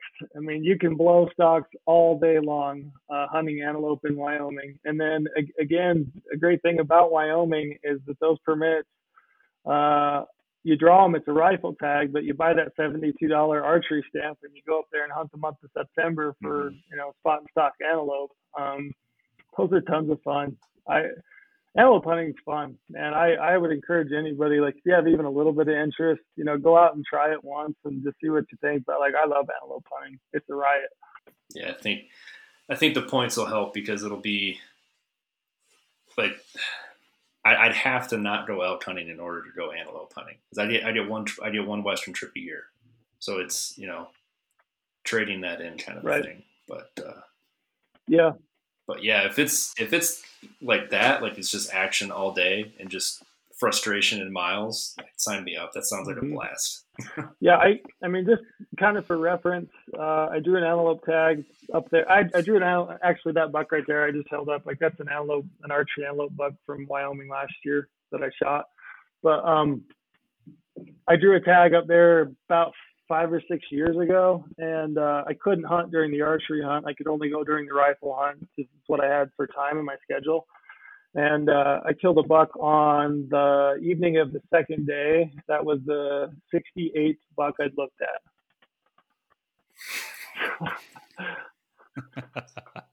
it's like it's like trying to kill a doe in southern Michigan. It's just like which one do you yeah. want? That's nuts. That's incredible. Yeah, it's I like the sounds of that. Too, yeah. Game rich environment. Yeah, Wyoming antelope. It's fun. Trail, I have to ask while we have you on here because um, mountain goat's always kind of like my bucket bucket list animal. You killed that goat in mm-hmm. Utah. Mm-hmm. Um, is mountain goat anywhere on your on your radar as a non-resident? Is there much much opportunity for you out there, or is that kind of your like your one and done? Um, man, it's kind of it's it's an interesting question for me because uh, I, I, wanted to hunt mountain goat, um, and, and, I got an opportunity to do so. In, in doing that, you know, I, I love that experience, but I, I, I don't know if like I'm a high country guy. I got to be honest. Like I, I really like desert country. I like the cedar and sagebrush. I like the low stuff. Um, you know, I killed that goat at like 13,200 feet. You know, I, it's up in elevation, and like that day that I killed that goat, we'd essentially climbed like 2000 foot from our base camp and like you're up there on top of the world and there's just like cliffs and ledges everywhere and like i don't love heights you know and i'm not i'm not afraid to admit it like i just don't like heights it's not my jam i just don't do it um, so I think they're phenomenal. They're super cool animals, and they're. You know, I love that experience. It was great. But like, if I don't ever draw, you know, another mountain goat tag in my life, like I'm, I'm totally okay with that. Um, if if you wanted to hunt uh, mountain goat, though, I mean, Wyoming mountain goat is a random draw, so there's no point system. And right now, there's, you know, the odds aren't good. I wouldn't sugarcoat it, but there's still, you know, decent odds to draw a goat tag in Wyoming. Um, you know, Utah allocates some of their permits randomly. It's a bonus point system, but there's still that chance to draw. Uh, Colorado, uh, that's one of those species in Colorado, but they don't guarantee those uh, permits to the, the people with the most points. So once you get above three preference points, it's still a random draw and uh, they still have some some archery uh, opportunities up there if you're a bow hunter. So that's something that you might look at, you know. And then you know, same goes with Montana. It's a bonus point system, but there's there's still that random component of it. So that's probably another one that should be on your list if if you really have that goal to to hunt mountain goat. Yeah, I hadn't uh, I hadn't looked into it a whole lot yet, but um, I had in the past, and then kind of like I don't know, but then Colorado kind of put it back on my radar because now I'm buying that license anyways, you know. So um, yeah, I definitely need to dig back into that a little bit. It's funny you kind of mentioned like you know just not necessarily your thing. My uh, my buddy Jimmy that I go elk hunting with, you know, we've had this conversation recently where he's like, same thing. He's not a fan of heights. He's like, I really have no interest in that. He's like, if you draw that tag, I'm going to be there. Yeah. Like I'll go do it with you. But he's like, yeah, just goat hunting, not, not my thing. And, and I respect that. Yeah. I, I can't imagine being up on those those high ridges at 13,000 feet like you were. Mm-hmm. And I mean, you're you're walking on you're walking on rock, shale, etc. Like, I mean, I don't mind heights at all, um, but you know, I've seen what you know walking the Narrows on Longs Peak looks mm-hmm. like, and it doesn't look fun. So, I mean, I can't imagine what it feels like going up there and trying to kill something up there and then pack it out mm-hmm. too. Yeah, it was it was wild. I I think back on that, I mean, that experience was incredible. The country was just amazing, but like being completely honest, um, that's just, it's just not my cup of tea. Like I've, I, I, I feel uncomfortable up there. Um, you know, I watched those goats on that face. I mean, I don't know if you watched the film that we did, but just immediately to our left when we spotted those goats was about a 600 foot just sheer face. And then you look across to where those goats are on, and they're cruising around on this you know face that's essentially got like little pockets of cliffs that they can navigate. Um, but it, I mean, it's it's a thousand foot. You know, like if you go to the top of that and step off, you're rolling a thousand foot to the bottom. And you know, I watched those goats kind of work across that face into the saddle. I ended up shooting that goat, and um, you know, it, it, worked out really well, but there's like all those variables. You know, you don't want to lose an animal. And if that goat, if I shoot that goat and it goes 100 yards to the left, it makes it over that edge. Like I don't even know if I can, uh, you know, get that goat. I, I may not. I would have to go, you know, completely. I was, I was 13. I want to say like 13 miles as the crow flies back in that country.